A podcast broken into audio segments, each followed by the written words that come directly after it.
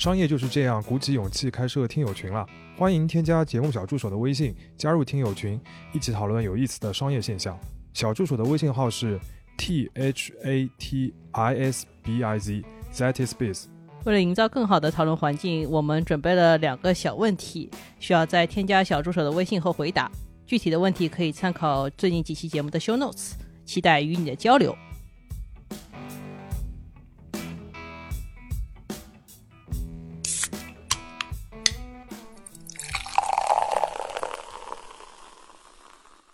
这里是商业就是这样。大家好，我是肖文杰，我是徐冰清。今天还是聊一个属于夏天的火热话题啊，也是消费市场上这两年比较火的一个小的品类，就是防晒。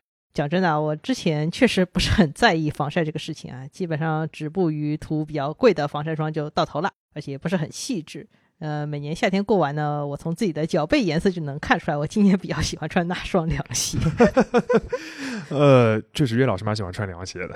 所以今年是什么改变了你的想法？呃，是高温 啊，又是高温。对，准确来说，就是今年上海因为六月份就有一大堆四十度的高温日嘛，这个确实改变了我的想法。我们今天录节目的时候，是一年当中理论上最热的一个大幅阶段啊，但是真的没有办法跟今年六月份相提并论。就今年的这个大幅，对上海人来说已经是属于很热的了，但是之前那个六月份是非常夸张的，就是整个夏天给我们感觉就是几乎没有三十五度的以下的这个天气。而且今年春天大家基本上都待在家里嘛，然后解封之后，大家在外面待的意愿就强了很多。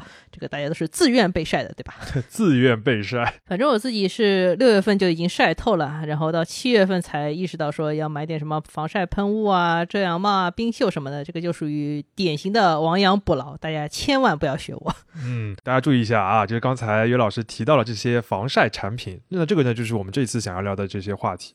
以我一个完全不懂防晒的小白的概念，印象当中大家过去其实讨论比较多的还是防晒霜，比如说那个资生堂的那个金色的瓶子那个安热晒，嗯，还有像 Sunplay 啊这样的一些品牌。但这两年出现了蛮多就是嗯非常细分的防晒用品，从防晒的伞啊到帽子，刚才讲到的袖套，还有外套啊等等的，甚至有的品牌把前两年那个青岛大妈们戴的那种所谓的脸基尼也给重新做了一遍。总之，现在是很少有人能够只靠一罐防晒霜就熬过整个夏天了。肖老师刚刚说了一大堆防晒小配件啊，这些小配件可以叫做是物理防晒，这个就是相对于防晒霜那个化学防晒而言的一个新的方向，也可以叫硬防晒。反正直觉告诉我呢，就是突然出现了一个新的名词，这里面就应该有一些新品牌在创造需求，做做一些小动作。所以说，我们就想研究一下这个话题。我们呢就直接选了一下这个细分领域的头部公司，就是蕉下。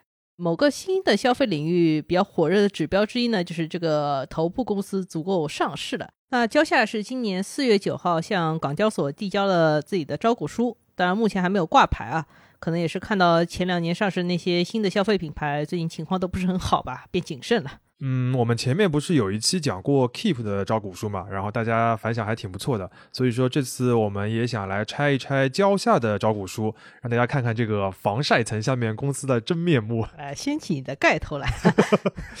啊，我看了一下招股书啊，也看了一些券商的研报，个人觉得蕉下这个公司的商业模式还是挺苍白的哦，哎，然后也比较脆弱。然后真的要讲的话呢，大概可以分为几个角度，虽然讲来讲去都是营销啊。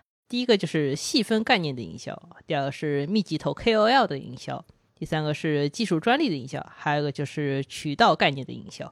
第一点是营销，第二点是营销，第三点还是营销，是吧？啊，第四点还是营销。OK，所以我们今天就讲四点营销。哎，就是从特别重视营销这点来看，蕉下在很多方面其实都有点像完美日记嘛。完美日记前阵子市值狂跌，大家也有很多质疑。所以说，如果说蕉下勉强上市的话，未来的情况也有可能很糟糕。我们这一次呢，更多是想把它代表这套营销驱动的模式讲清楚，也是来跟大家一起讨论一下营销驱动到底有什么问题。最后再啰嗦一句啊，就本节目的内容不涉及任何的投资建议，那我们就开始吧。第一个部分呢，我们先不涉及到很多数据啊，我们来从产品的层面来讨论一下，为什么会出现这么多细分部位的防晒用品？细分部位，OK，对，细分部位就是涉及到另一个核心概念，就是前面提到细分概念的营销。细分概念的话，在这两年新消费领域是蛮热的一个思路。就比如嗯说，大家可以看到，在方便食品里面出现了专门的自热火锅这种细分的品类。来这个概念，嗯啊，或者说是在大的食品里面会出现所谓功能食品，这个都是属于所谓细分概念的营销嘛。理解了。在我们今天讨论这个防晒的概念里边，这个细分的概念就是指前面我们提到那些物理防晒的一些新的那些产品嘛。那原来我们比较熟悉的防晒霜，是不是真的就被这样一些新的产品给取代了呢？就想要了解一下这个防晒霜这个呃原有的这个产品，它是一个什么样的情况嗯，如果是单看中国的这个防晒霜，也就是所谓防晒化妆品的市场规模的话嗯这个其实一直是在增长的，就是也没有变差。二零二一年整个盘子大概是一百四十四亿元，而且中国有一个潜力点啊，就是它的防晒化妆品的市场渗透率比较差，也啊就是说用的人啊不是那么多。OK 呃，我看到有个行业数据说是韩国的防晒化妆品的渗透率是最高的，可能全球最高，就是说有百分之五十七的消费者日常都会用到防晒的化妆品。嗯，这也蛮可以想象的。嗯，我们一般也觉得说，欧美人不是很喜欢晒太阳嘛，可能防晒方面没有那么重视，对吧？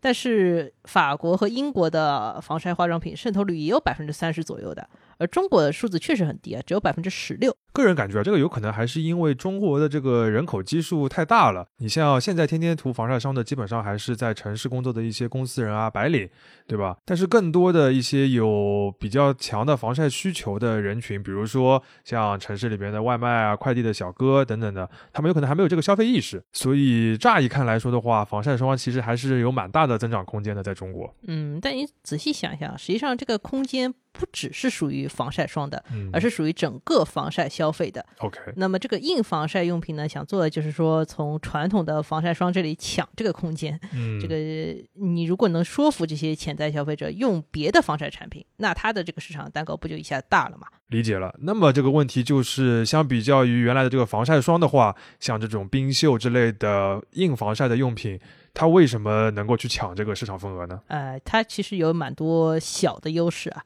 呃，举一个例子是直观，就因为防晒霜涂完你看不见嘛，你很难判断这个防晒霜是不是真的在起作用，相当于你在拿自己的皮肤冒险嘛。然后，但是你戴一个帽子或者套一个冰袖，这个遮挡就是立竿见影的。OK，呃，举一个例子啊，就是我现在在用的那款冰袖啊，它本身还是比较正常一个东西，但是就是在袖口的话，它做了个小的设计，它放了一个在紫外线下面会变颜色的 logo。然后，如果你这个外面紫外线越强呢，这个 logo 的颜色就越深。然后我经常骑车的时候会瞄它一眼，这个都自到发黑了，觉得这戴这个东西真的是很有用。这就是有一些很有效的心理暗示小技巧啊，这个是什么像那种化学试纸，什么酚酞啊、石蕊一啊、样的，有点像那个东西啊，但是还啊蛮有意思的。感觉有点像戴森做的透明的那个垃圾的那个收容的那个感觉一样的，就是你要看到那种实际的效果的，对吧？肖老师为什么要 call back 这么老的节目啊？嗯啊、，OK，这是第一点。嗯，对，还有个优势就是简单，因为防晒霜嘛，就是你隔一段时间，或者说你出了汗啊、下了水，你就要注意再补擦一下嘛，还是有点麻烦的。嗯这个物理防晒就是随拿随用，帽子一戴就可以出门了。最后还有一个优势就是通用性，就是我们前面提到，过去防晒霜作为一个化妆品的话，它覆盖的可能还是比如说女性消费者或者城市的公司人会比较多，但是它如果变成一个防晒装备呢，就相当于把很大一块的，就你前面提到像外卖小哥啊这样的一个市场给打开来了。这么讲的话，感觉这几个产品上或者是说使用场景上的优势还是蛮 make sense 的。不过我有个问题啊，就是现在这些像蕉下这样的品牌，他们推出的可不是一件衣服或者是一个冰袖，它是像我们刚才讲的有伞啊、帽子啊、皮肤衣啊、手套啊，就是你整个皮肤都做了个遍。那这样的话就有个问题，就是 我要买好多件衣服或者好多个产品啊，这个感觉就把前面的那些比较方便的这个优势就给抵消了，显得很繁琐。就为什么他们要做这样的一件事情呢？呃，肖老师一下就抓住了问题的关键啊，因为这个我们前面不说它是一个细分概念的营销嘛那其实就在细分概念里面，它还要细分需求。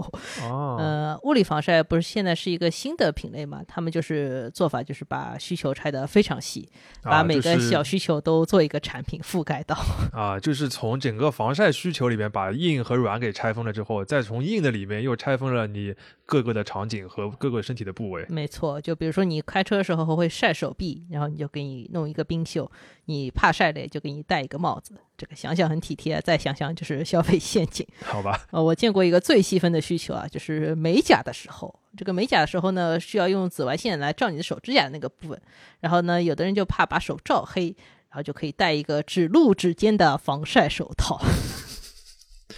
听上去的话，这个还蛮方便玩手机的，说不定还有一点意外的实用价值了。呃，夏天玩手机，就本来就不需要戴手套呀。OK，呃，所以说就是细分到这种程度呢，其实你已经很难给他找什么正当性的理由了。品牌其实就是为了让你不断的意识到自己身上哪里要补一下防晒，或者是不是要在擦防晒霜的基础上面再多盖一层，这个就可能是能保证他们自己的产品销量越来越好啊。当然，要引导消费者产生这样的意识呢，就需要大规模的做营销，然后反复强调物理防晒的好处。理解了。嗯，一另外就是有天时地利嘛，比如说今年不光是上海，全国多地都是高温日非常厉害，就是真的暴晒到一定程度的话，就没有人会忽视防晒了。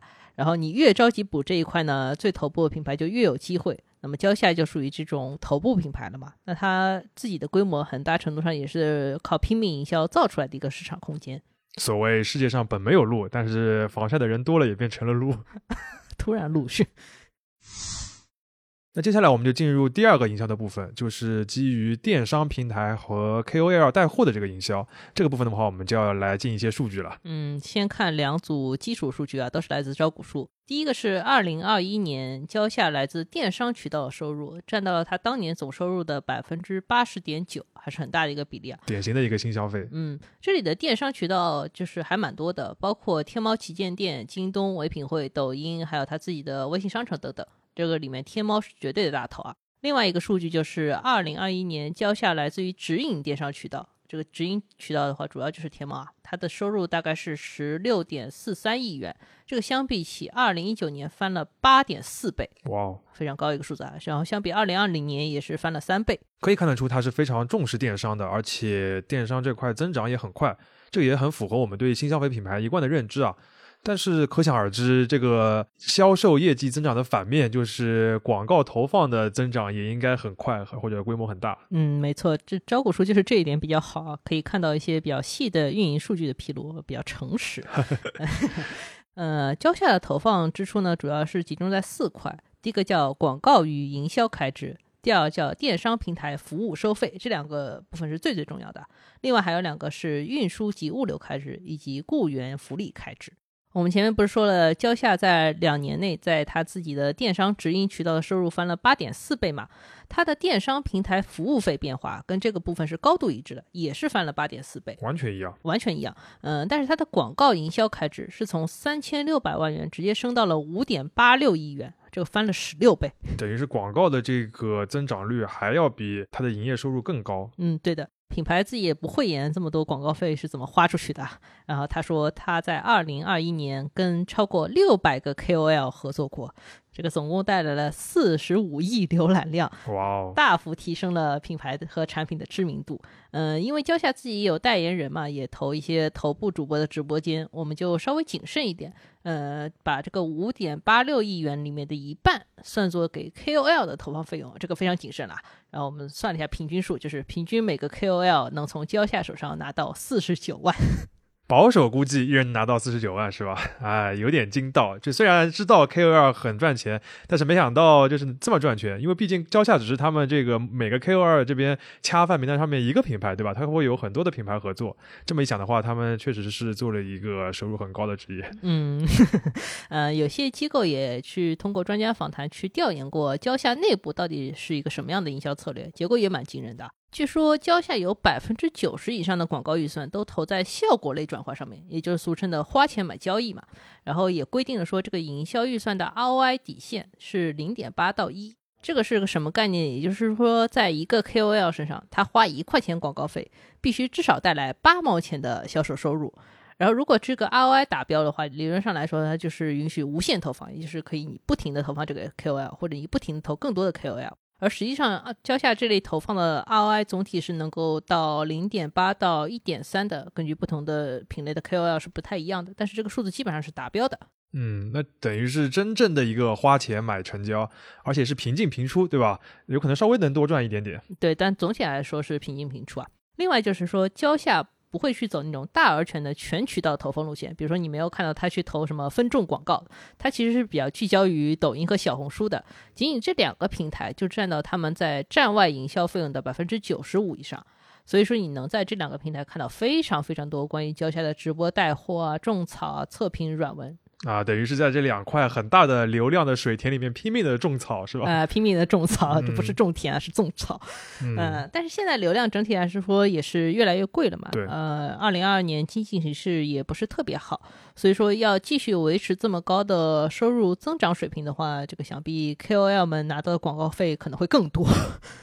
如果我们再看蕉下这个公司整体的 ROI，也就是总的收入和它的这个总的消费费用之间的这个比值，我们就可以发现啊，二零一九年的话，呃，交下花一块钱的销售费用可以带来十块钱的销售额，但是到了二零二一年，这个数字就变成了花一块钱的销售费用只能带来四块钱的销售额。嗯，这个整体的 ROI 和它广告投放的 ROI 有差别呢，是因为就是前面的话还包括了像线下门店啊，或者说品牌口碑自己带来的自然的流量及复购，这些都是比较良性，也不太需要依赖投放的一些收入嘛。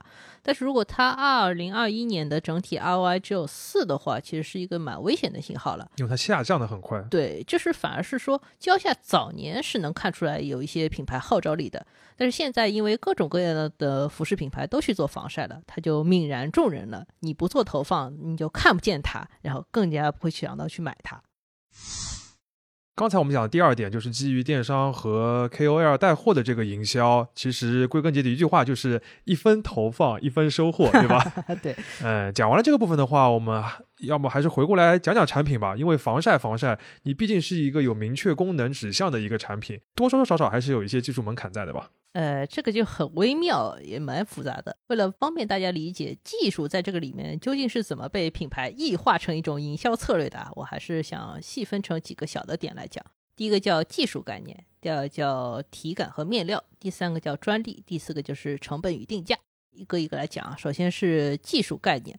我们之前用防晒霜的时候，经常会听到一个缩写叫 SPF，然后现在在物理防晒里面用的是另一个缩写叫 UPF。所以区别是什么？呃，我先说一致的东西，就是这两个都是能够直接说明防晒效果的指标，他们计算的方法也是一样的，就是他们会比较防护过的皮肤和裸露的皮肤在晒伤时间上的差异。什么意思？呃，假设说在同一个日照条件下，你直接让太阳晒你的皮肤，十分钟就晒红了。但是你涂过防晒霜以后，连晒五小时，也就是三百分钟以后才跟原来一样红，那么它的 SPF 就是三百除以十，就是三十。哦，原来是这么来算的。至于 SPF 和 UPF 有什么不同呢？就是 SPF 主要关注到的是紫外线里面的 UVB。UVB 是我们这个皮肤晒红、晒伤乃至得皮肤癌的主要原因。然后 SPF 到三十呢，就意味着它可以阻挡大概百分之九十七的 UVB。呃，SPF 五十呢，就是能阻挡百分之九十八。哇，刚才那个一串英文和那个数字已经有点头晕了。不过就是我简单的用中文来解释一下，就是说我们经常说的那个防晒的效果的那个指标就是 SPF，并不是说数字越高，然后它这个效果就成比例的更高的。那个所谓的三十到五十，其实也就是多挡了百分之一的这个紫外线里面的有害成分。嗯，没错，你直接抓到了重点啊。然后我们再讲 UPF 啊，UPF 就是指那个防晒衣里面会用的那个表示它防晒效率的那个指标，对吧？对，UPF 相比起 SPF 呢，就是它好在一点，就是它不仅管 UVB，也管 UVA。就是它管了多管了一种紫外线的类型，是吗？对的，UVA 就是另一种紫外线。它这个相比起 UVB 来说，它对皮肤的穿透能力更强，它容易引起皮肤的老化、起皱纹以及变黑。也就是说，你如果要管变黑这件事情的话，其实要管 UVA。然后 UPF 到五十呢，就跟 SPF 是一样算法，就意味着它能够阻挡掉百分之九十八的 UVA 加 UVB。啊，就是说它原来的这个防晒霜只能帮助你这个不要晒红晒伤，然后不要得皮肤癌。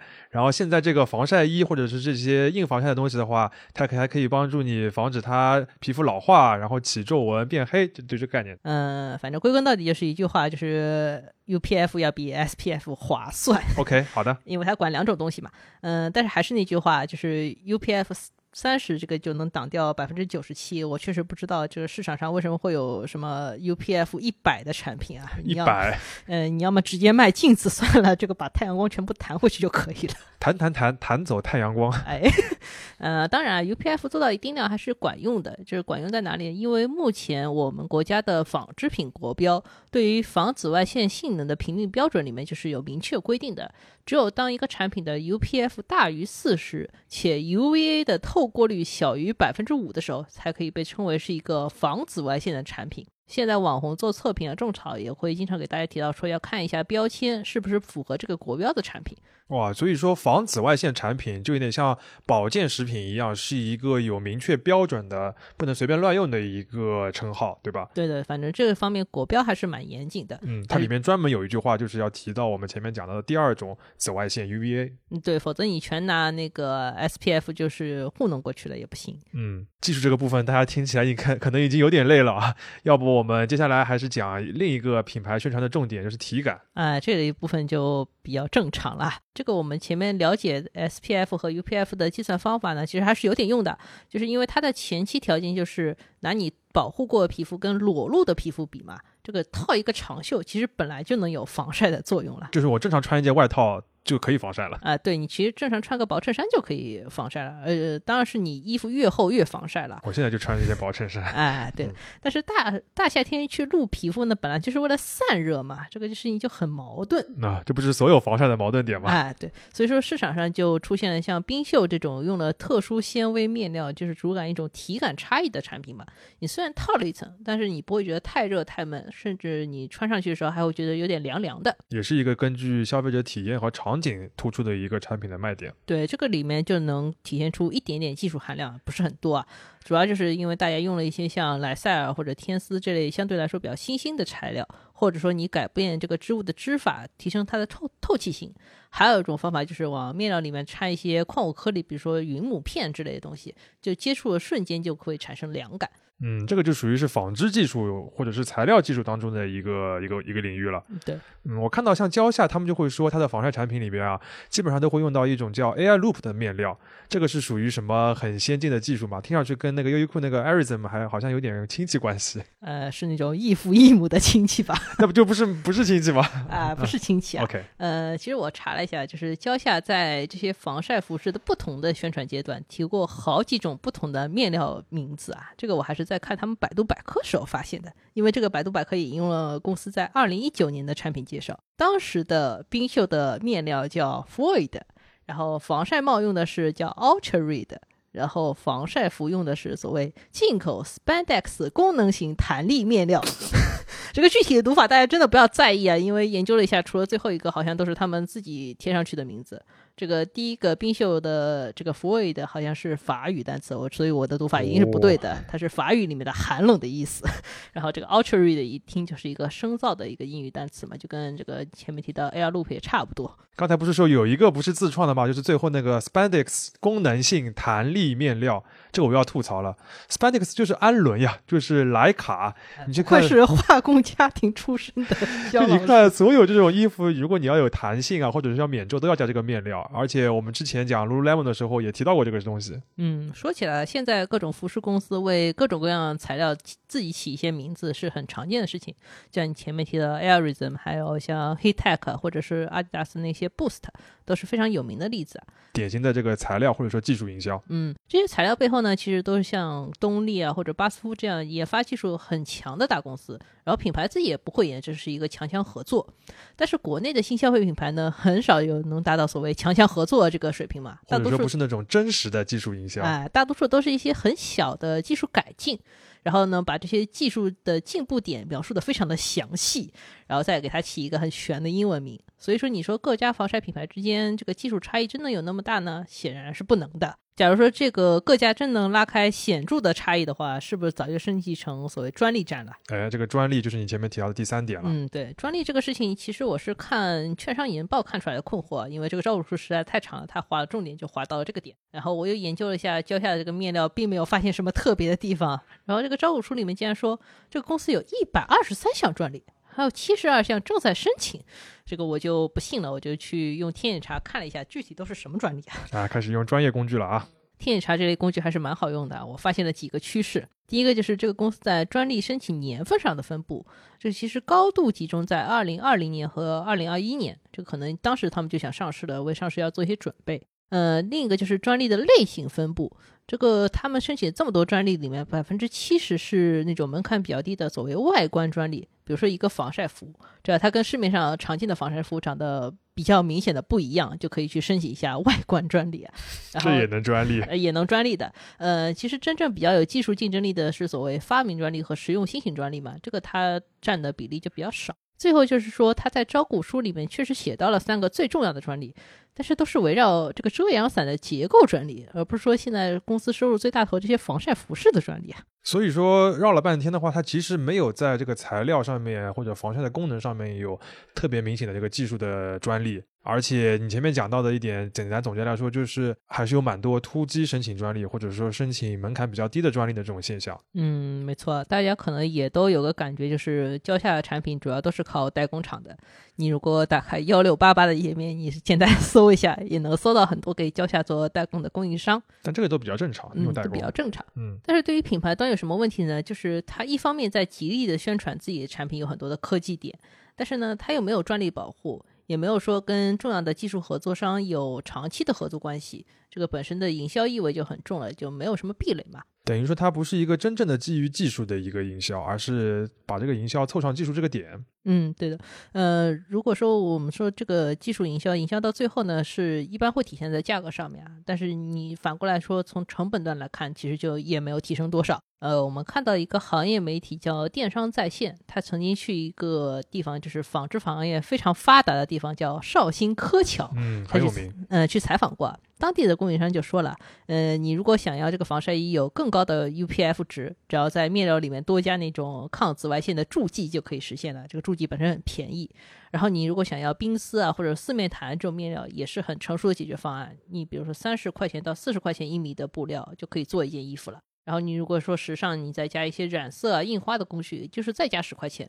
所以说这样算下来，一件效果很好的防晒衣的话，可能也就是五六十块钱就可以解决了。所以其实刚才我们讲到那些非常复杂的防晒的那种指标，或者说是它技术上的这些特点的话，对应到这个绍兴柯桥这边的供应商，就是一些非常明确的。多少钱？多少钱？可以，你想要什么东西再加几块钱 啊？OK，对。但是如果说品牌的话，它因为有前面提到的高昂的这种 KOL 投放的一些营销的成本，所以它会在这个成本的基础上面显著的加价。呃，我们看了一下交下的招股书啊，它的服装的毛利率大概是百分之五十二，它帽子的毛利率就更高了，大概是百分之六十七，配饰也有百分之六十一。也就是说，衣服是在成本上面翻一倍价格的，然后帽子可以翻两倍。这个还是官方的一个数据啊，实际上你如果去电商平台上面去看的话，蕉下的防晒衣正价基本上都是两三百块钱的，跟我们前面说的这个五六十块钱是没法比的，相当于有三到四倍的加价了。也就是说，从技术上来看，物理防晒这一块目前其实没有什么真正意义上的核心技术，但是品牌呢都在拿科技和时尚这个当卖点，然后获取更加多的这个溢价了。嗯。最后还有一个小的话题点啊，虽然说蕉下目前线上的部分是占收入的大头嘛，但它这两年已经在加速布局线下了，包括开直营店，也包括跟一些重要的零售渠道以及全国各地的分销商合作。这点的话也跟完美日记很像啊，你像线下门店不就是完美日记上市之前很重要的一个新故事吗？嗯，确实是啊。呃，分销收入这两年在蕉下的报表占比里面一直是比较稳定的，大概占百分之十六到百分之十八。呃，如果只看二零二一年数据呢，分销商当年创造了三点九五亿元的收入。但是要注意一个前提，就是二零二一年也是交下分销商数量暴涨的一年。呃，他们二零二零年的话是两百七十四家分销商，到二零二一年就直接升到了八百七十二家。然后我们也算了一下平均数啊，就是二零二一年每一个分销商能够带来的收入是四十五万。然后，如果回到二零一九年的话，每个分销商收入大概是七十万，还更好嘞。也就是说，分销商这部分的收入是增长了，并不是因为他找到了更厉害或者销售能力更强的合作伙伴，只不过是因为他把这个渠道的数量、整个规模给扩大到原来的三倍了。嗯，没错。大规模分销还有一个显著的好处啊，就是可以降低自己公司存货的压力，就因为货都压到经销商手里了嘛。这个是最有魅力的。哎，最有魅力的。呃，二零一九年的时候，蕉下整体的。存货周转天数是一百一十天，相当于一年能卖三批多一点的货。然后到二零二一年呢，这个数字就降到了六十二天，等于说它靠着业务模式的转变，就在存货周转这个事情上面产生了非常显著的进步。大家也知道，这个存货周转的天数是这种服装行业或者说是零售商品的行业里边非常重要的一个数据指标。嗯，然后你在招股书里还会看到说，蕉下说自己是一个 DTC 驱动的品牌。OK，但是分销商也是直面客户的嘛，所以说也不能完全说它是错的，嗯只不过和经典意义上的 D2C 还是有一点出入的。嗯，到这里我们基本上就把蕉下招股书里面看到的一些问题说完，就是你前面讲的四种营销。在这些之外呢，我觉得有两个更大的，就是涉及到行业判断层面的问题需要提一下，就是所谓的道果为因和人云亦云。什么是道果为因呢？比如说物理防晒，它本来不算是一个什么明确的细分方向，它其实就是靠像蕉下这样的品牌拼命在做投放，然后在无数的直播间和小红书笔记里面做出来的一个方向。结果行业媒体和平台就会说这个东西火了，它可能是一个新的趋势。那么他们这么说的目的呢，可能还是希望你不要停止投放嘛，否则它既没面子又没有钱赚。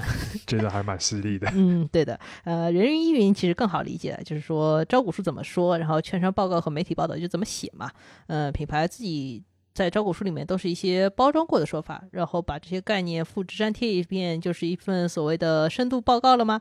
呃，我们今天节目里面讲的所有问题啊，都是从招股书和公开资料里面就可以直接看到和分析出来的。比如说 KOL 的投放啊，防晒技术的营销啊，之前的争议就很多。其实公司很难在招股书这样的重要的文件里面做太多的修饰，但是呢，券商就会想办法将所谓的第一股概念合理化，然后他们就会对这种明显的问题视而不见，这个是我不太能接受的。刚才岳老师讲到有一点还是比较重要的，就是招股书这样的重要文件其实是很难做粉饰的。但是我们看到很多基于招股书的信息的一些二道的内容，它就有太多的粉饰了。其实岳老师想要批评的都不单单是一个交叉这个公司的问题，而是关于行业的其他一些角色的一些问题了。嗯，大概是这个意思。那我们做这档节目的话，主要目的也并不是说想要把一些商业现象或者公司直接给分析，得出一个不可辩驳的结论，说死了，并不是这样的。我们还是希望能够建立起一个相对严谨和独立的分析框架，也希望这个分析框架是能够大家都能去用的。嗯，尽量能够避免刚才讲到的倒果为因和人云亦云这样的问题。看到市场上有什么突然火起来的概念，还是希望大家多想一想啊，也许就能少花一点冤枉钱，还能收获一些思考的乐趣。商业就是这样。